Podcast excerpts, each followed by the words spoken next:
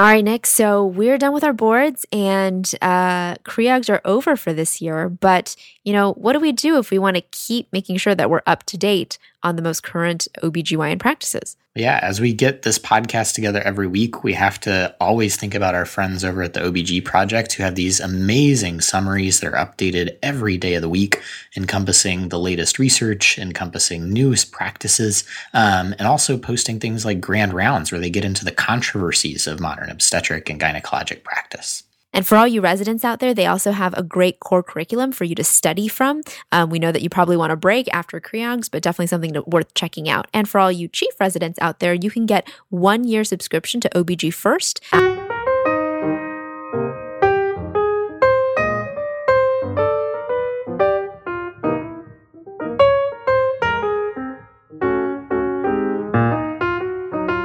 All right, guys, welcome back. This is Faye. This is Nick. And this is CREOGs over, over coffee. coffee.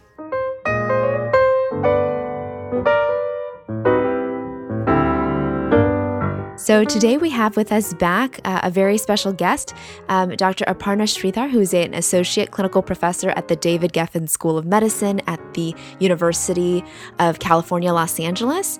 Um, she is a family planning fellowship trained OBGYN, and today she's going to be talking to us about permanent sterilization.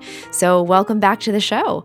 Thank you so much for having me again. Fun coming back here. Looking forward to this conversation.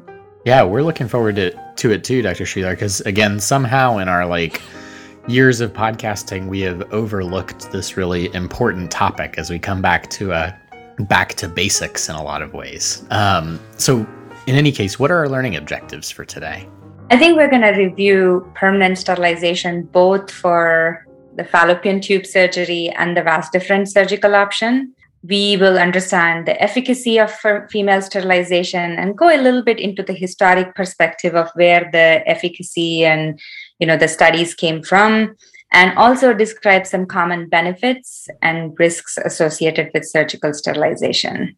Well let's start off with the basics then dr sridhar. What proportion of women end up getting permanent contraception or using that as a way of preventing pregnancy Right. The latest data that we have is actually from the Guttmacher Institute, like 2018. Um, they've kind of got that data. And we see that about 18% of women who are aged between 15 and 49, um, and this is about 27% of the contraceptive users use um, permanent female method for contraception. And about 6%, to be precise, about 5.6% um, rely on their partner's vasectomy for contraception. So if you combine that 18 and five and a half, so almost like 24% of the um, of women age 15 to 49 are currently using some or the other form of permanent contraception. So all the more reason for us to know about it. If you look at the world data there's about i think about 30% of the world's couple um, they end up using permanent contraception. So it all makes sense as OBGYNs that we should consider both like female and male sterilization as valid options for our patients and be able to be in a position to counsel them about the risks, benefits, and um, the details of the different methods of permanent contraception. Excellent. So, why don't we start off with the female permanent sterilization? Because, again, that's something that probably some, or at least most of our listeners, are probably more familiar with. What are the different types that are available? And can you review some of the approaches and maybe even the anatomy? Yeah, that's a great point. Let's start with a quick overview of fallopian tube anatomy, right? If we remember, like back to basics, the uterine part, also known as the intramural or the interstitial portion of the fallopian tube, this is the one that passes through the body of the uterus and this is where we kind of talk about the cornua. Then comes the isthmic portion that's right next to the uterine body. Um, it has like a narrow lumen and kind of a thicker muscular wall because it's right coming off of the uterine body.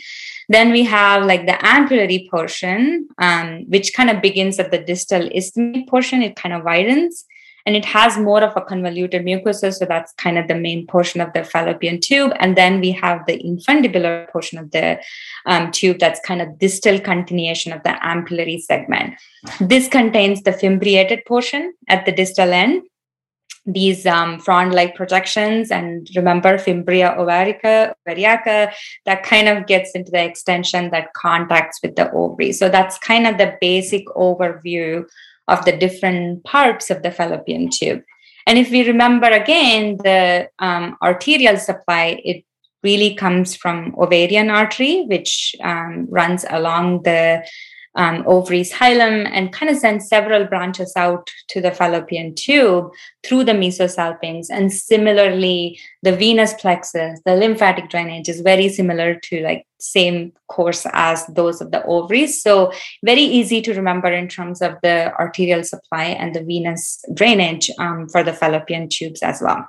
After reviewing the anatomy, let's kind of talk about the different types of the procedures. And I think before diving into the different types, it also kind of is important for us to understand the timing um, at which these surgeries can be performed. So, honestly, we can perform this at any time after pregnancy. I mean, honestly, as long as a woman is really thoroughly counseled about the permanent nature of it and they want it, um, and you rule out a pregnancy, that's a good time to perform permanent sterilization sometimes we always have to wonder can this be performed like after abortion? And yes post abortion sterilization can be performed immediately after like an uncomplicated spontaneous or induced abortion um, with really no major risk compared to an interval procedure. But i think in practicality, it's a lot to do with insurance and coverage. So we don't end up seeing a lot of like peri or post abortion procedures in the United States.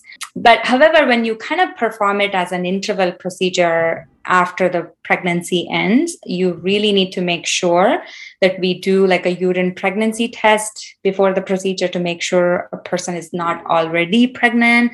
But again, another good practice is to schedule these surgeries ideally around the follicular phase where the risk of pregnancy is low, or even better is to have them on some kind of bridging contraception before the procedure so that you reduce the likelihood of a pregnancy.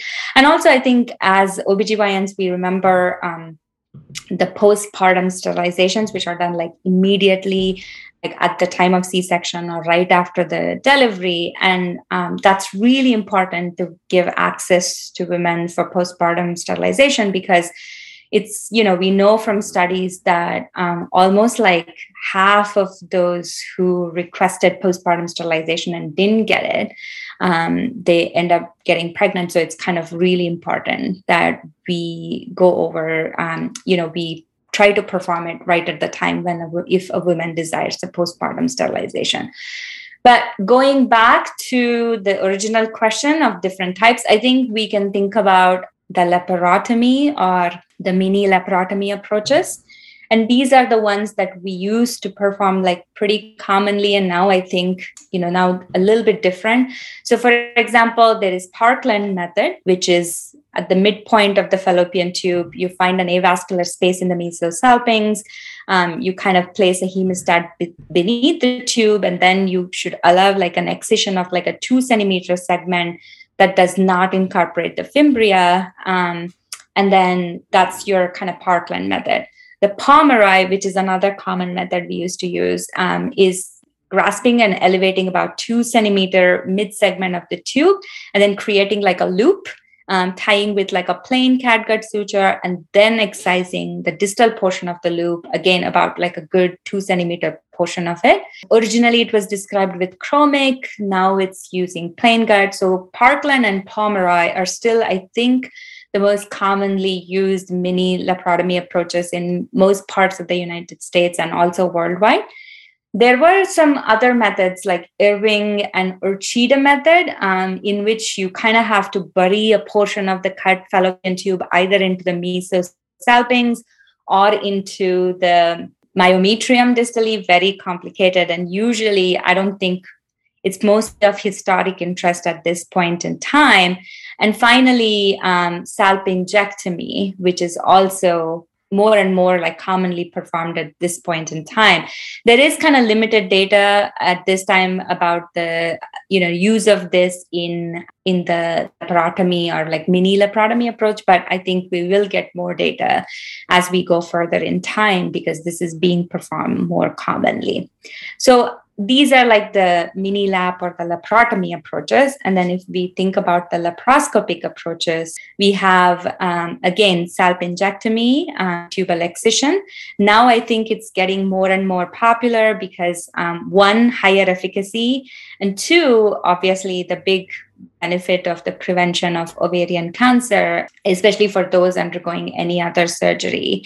And we know that um, salpingectomy has kind of like less of you know has not been associated with any increased risk complications such as needing blood transfusion or post-op complication etc so i think that is being done more often. In the past i think this is even when i was a resident um, a decade or more ago, we used to use the electrocoagulation. Um, bipolar, remember, unipolar is not recommended because there is higher risk of bowel injury. But you kind of take about three centimeter of the isthmic portion of the tube, and we used to have one of these. Um, bipolar current meter and it would kind of make these interesting noise to say that it's visualization of the desiccation of the tissue as well as that auditory clue to say that that tube is actually coagulated was one of the things. Um, and then some of the other things, which are again getting less and less usage in the United States, are like the mechanical ones, um, like the silicone rubber band. There was the spring loaded clip or the titanium clip, which had like a little bit of inner um, material, which would have like a compression effect on the tube.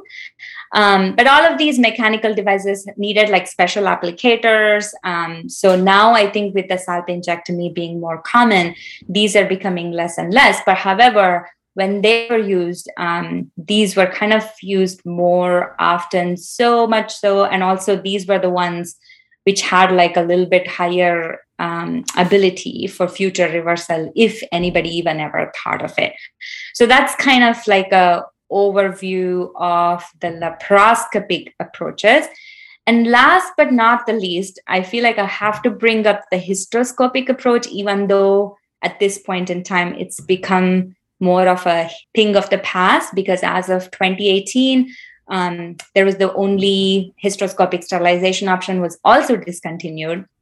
But remember that it was it was available and it's still i think they are trying to do some um, uh, post marketing like um, follow up studies and stuff. So we may hear about it in the future. So that is that's like another kind of option which was available which is no longer currently available. So that's long overview of all the different types of the female permanent sterilization Awesome. Thank you so much for that very thorough review. Um, I'm sure that our listeners really appreciate kind of listening to all those different types because even, you know, I feel like we had learned about some of these, but we definitely didn't use things like the Irving method or even electrocauterization in our residency. Um, I wanted to kind of turn our conversation now to um, the male permanent contraception um, because I think we sometimes counsel our patients about these and say, hey, just to let you know this is an option. But, you know, I myself have never performed a vasectomy. Um, so I'm interested to kind of hear a little bit about um, how we could potentially counsel our patients about this and also exactly what uh, a vasectomy entails. So, mostly the male um, permanent contraception, which is the vasectomy, um, is performed by urologists in the United States. We won't go into the details of it, but a quick anatomy refresher, just like what we did for fallopian tube. Remember, just beneath the scrotal skin, there's that dartos fascia, and then you have the internal spermatic fascia. And when you go in, there's the spermatic cord, which contains like the vas deferens and all the neurovascular bundles and um, associated with it, right? So that's kind of the vas is the main thing that we um, usually, um, you know, transect like um, portion of it in order to achieve male contraception.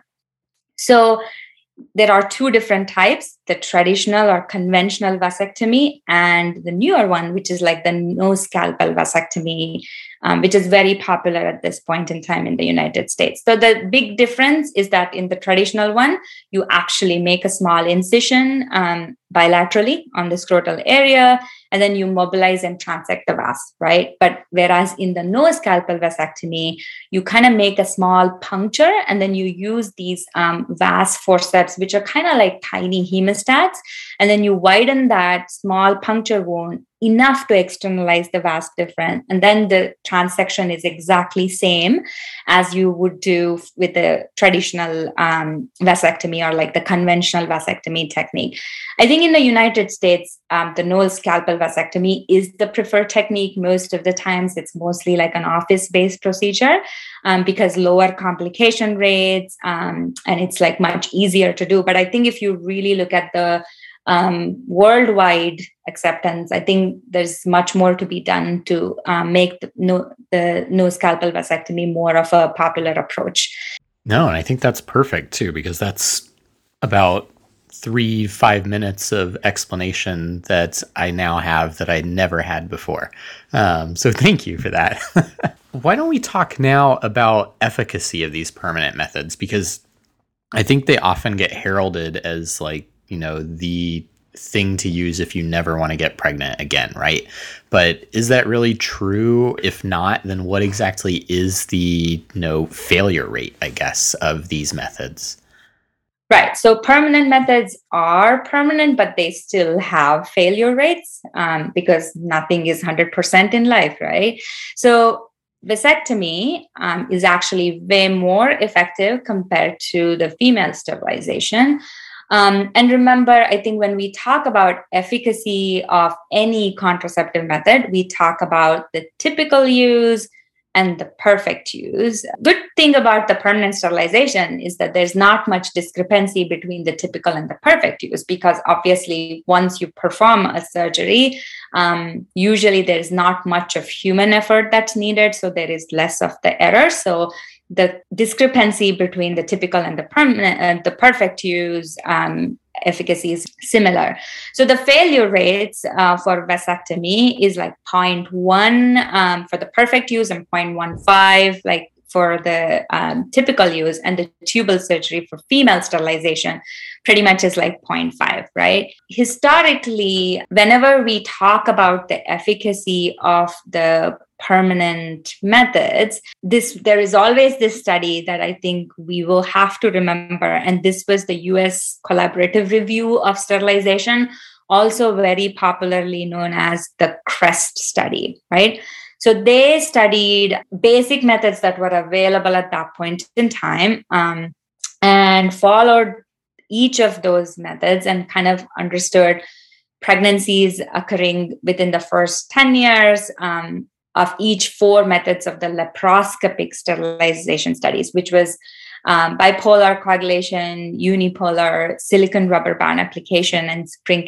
clip application. So remember, this is not reflective of the current some of the current methods that we use. So most of these recent methods were never included this in this study but it at least gave us an overview that it was not 100% that pregnancies would occur. And i think they followed up to 10500 women um, for up to like 8 to 14 years and there were about 143 sterilization failures and they could come up with age based um, you know what were the different types that were highly effective versus not versus you know what type of sterilization had higher risk of ectopic etc so that some things for us to still extrapolate from that is that postpartum sterilization um, which was kind of partial salpingectomy at that time um, compared to the clip and everything was way highest efficacy. And more so yes right? Because even if you excluded like all the luteal pregnancies because what if someone was already pregnant at the time of sterilization? They were also considered pregnant. Still postpartum sterilization because definitely they're not pregnant at that point in time was like a one with the highest efficacy. And then uh, bipolar coagulation in which you know we use those clippingers to electroresuscitate came up with like the highest risk of ectopic pregnancy. I think those are still valuable information to remember but I think in overview, these are really highly effective methods. Um, and also, while counseling, I think you should counsel them as being permanent and being highly effective. But at the same time, put the vulnerability around saying, still not 100%. So there is a small possibility of pregnancy um, despite them being super, very effective. I wanted to kind of turn our attention to like how you counsel patients about safety and risks um, with you know different types of permanent sterilization. So, what what do you tell patients um, in terms of you know who can get uh, the permanent sterilizations? What are the complications? Because it's such a permanent method i think it's really important to counsel women in advance. And remember in some parts of the um, country and state depending on uh, you know different insurances there is actually a mandatory time period that that may be required between the counseling and the actual sterilization. And these are methods to kind of prevent you know because of such permanent nature of this um, contraception it is really really really important to counsel women about not only the risks, benefits, and alternatives, and also about the permanent nature of this, right? Because if a woman is asking me, like, oh, what, how, how do you reverse it? I think one of my first things would be that you probably, even if you're thinking about reversibility of this, we should really talk about all the other options. And I think it is a valid valid point to discuss all the different options available including long acting reversible methods which have like comparable efficacy plus reversible. So i think no contraception counseling about sterilization is complete unless you actually go over all the alternatives. And also talk about vasectomy and permanent sterilization in parallel just so that they can make a very informed choice the permanent nature in order to understand that like i mean reversible procedures are possible but very expensive usually not covered by insurance um, and also really counseling about the failure risk of regret, which we're going to go into the details in a little bit of time. And also, yes, age and parity should be considered, but it shouldn't be a barrier for a woman to consider sterilization as long as they're really well informed.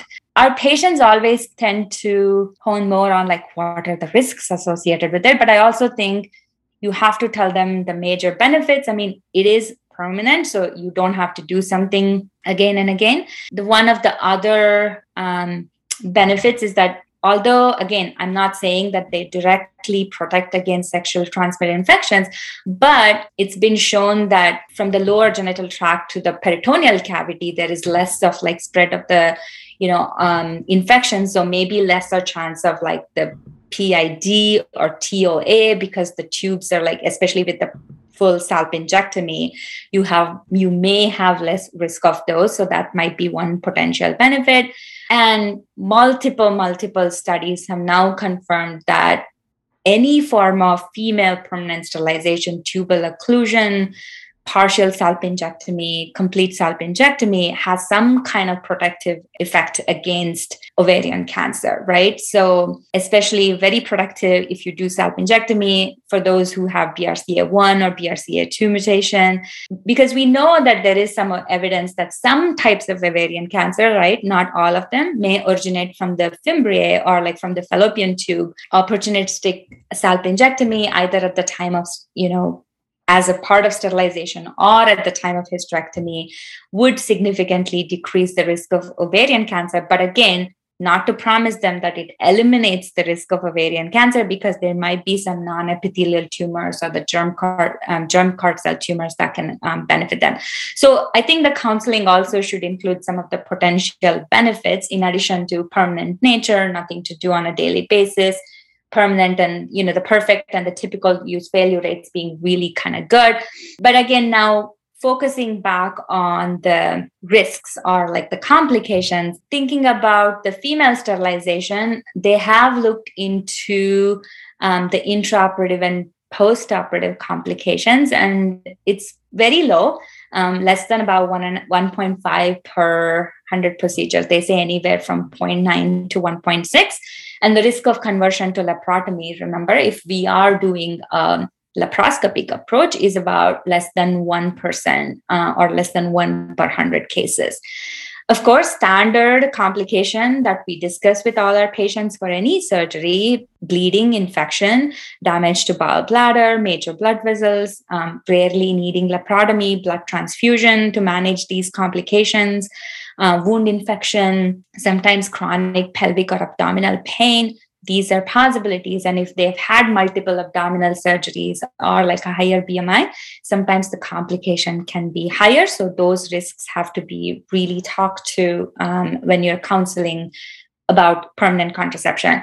Um, really, the studies have not showed any major impact on ovarian function per se. So, just removing the tube is not equal to menopause. So that I mean, that's very separate thing. So we have if if someone confuses about it you have to kind of talk to them about that. In the era of the crest there was like um, there was this question of is there something called post tubal ligation syndrome like bleeding abnormalities and stuff? But i think we established the fact that there was no more likely risk of any persistent menstrual changes or anything like that. In fact what would happen is you would stop using your birth control pill or something and now you're older with no birth control pill or anything. So your menstrual abnormalities are unmasking and that could be the confounding factor for something like that to happen, but really no changes in the menstrual cycle changes. And also, it's not likely to change any sexual interest or pleasure because that might be one of the things that you may have to counsel. The overall risk of ectopic pregnancy, because that's another thing we need to talk to patients about, that it's really low because, I mean, pregnancy risk itself is like so low that the risk of ectopic pregnancy is really low after female permanent sterilization. However, if a true failure were to happen and you know pregnancy were to happen then i think one in three like almost 30% of those pregnancies are ectopic pregnancies. Um, so you have to be really kind of you know um, you have to talk to your provider very quickly if you did get pregnant after a salpingectomy or like a partial or a complete salpingectomy or any type of uh, female permanent sterilization so, um, very rarely for female permanent sterilization, there is this thing called post ablation tubal sterilization syndrome. These are women who've had like endometrial ablation for you know variety of bleeding reasons and etc. But what happens is there might be some um, regenerative um, tissue, like the endometrial tissue in the cornual regions or that that area of the uterine cavity Whereas um, those who've had both endometrial ablation and tubal surgery may later develop some kind of like retrograde bleeding, leading to a lot of pain and needing intervention. This is like the post PATSS or post ablation tubal sterilization syndrome. So again, only exclusively for those who've had like endometrial ablation, but the other things that I talked about are some things we should talk to women who are thinking about the um, permanent sterilization.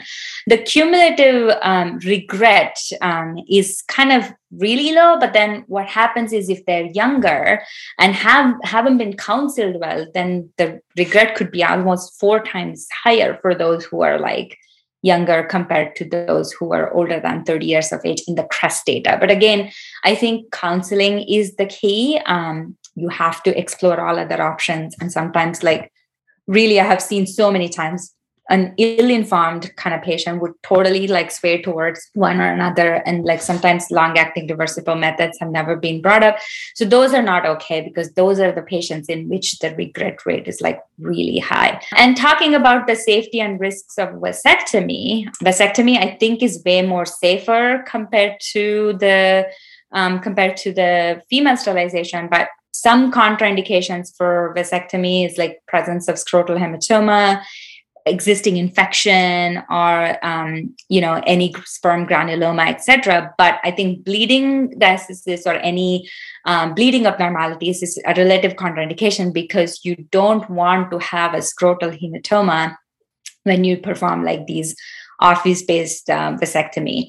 Um, basic complications with vasectomy is pretty much like hematoma infection um, sometimes like sperm leaks from the vasectomy and forms like a tender mass called sperm granuloma. Um, again, very benign, usually just expectant management and non-steroidal anti-inflammatory medications, but pretty common after vasectomy and sometimes like post-vasectomy pain syndrome, those are some of the um, some of the common complications of vasectomy. And remember, for those undergoing vasectomy, um, they have to have a semen analysis um, three months post-operatively, and until that time, we do have to have some form of contraception for their partners, um, if they're female partners, and then um, if there is still sperm present in the three months, they repeat another semen analysis in a month and then um, confirm negative specimen. If it's there, then it's success. But then failure is if there is a pregnancy or confirmed sperm after like a negative specimen so that's also a possible possible risk is the failure as well so those are some of the um, common safety and risk factors that we need to counsel both for male and female sterilization and um, things associated with that. No, super, Dr. Sridhar. This has been so thorough and so informative um, on a topic that, again, I think many of us in our training kind of encounter and then gloss over after hearing about sort of the basics of tubal sterilization. Um, so we really appreciate your time and giving us such a great overview today. Thank you so much for having me too. I hope this was useful and I hope your listeners find this um, useful in their practice. All right, guys. So this brings us to the end of this episode. Once again, this is Faye. This is Nick. And this has been Creogs Over Coffee.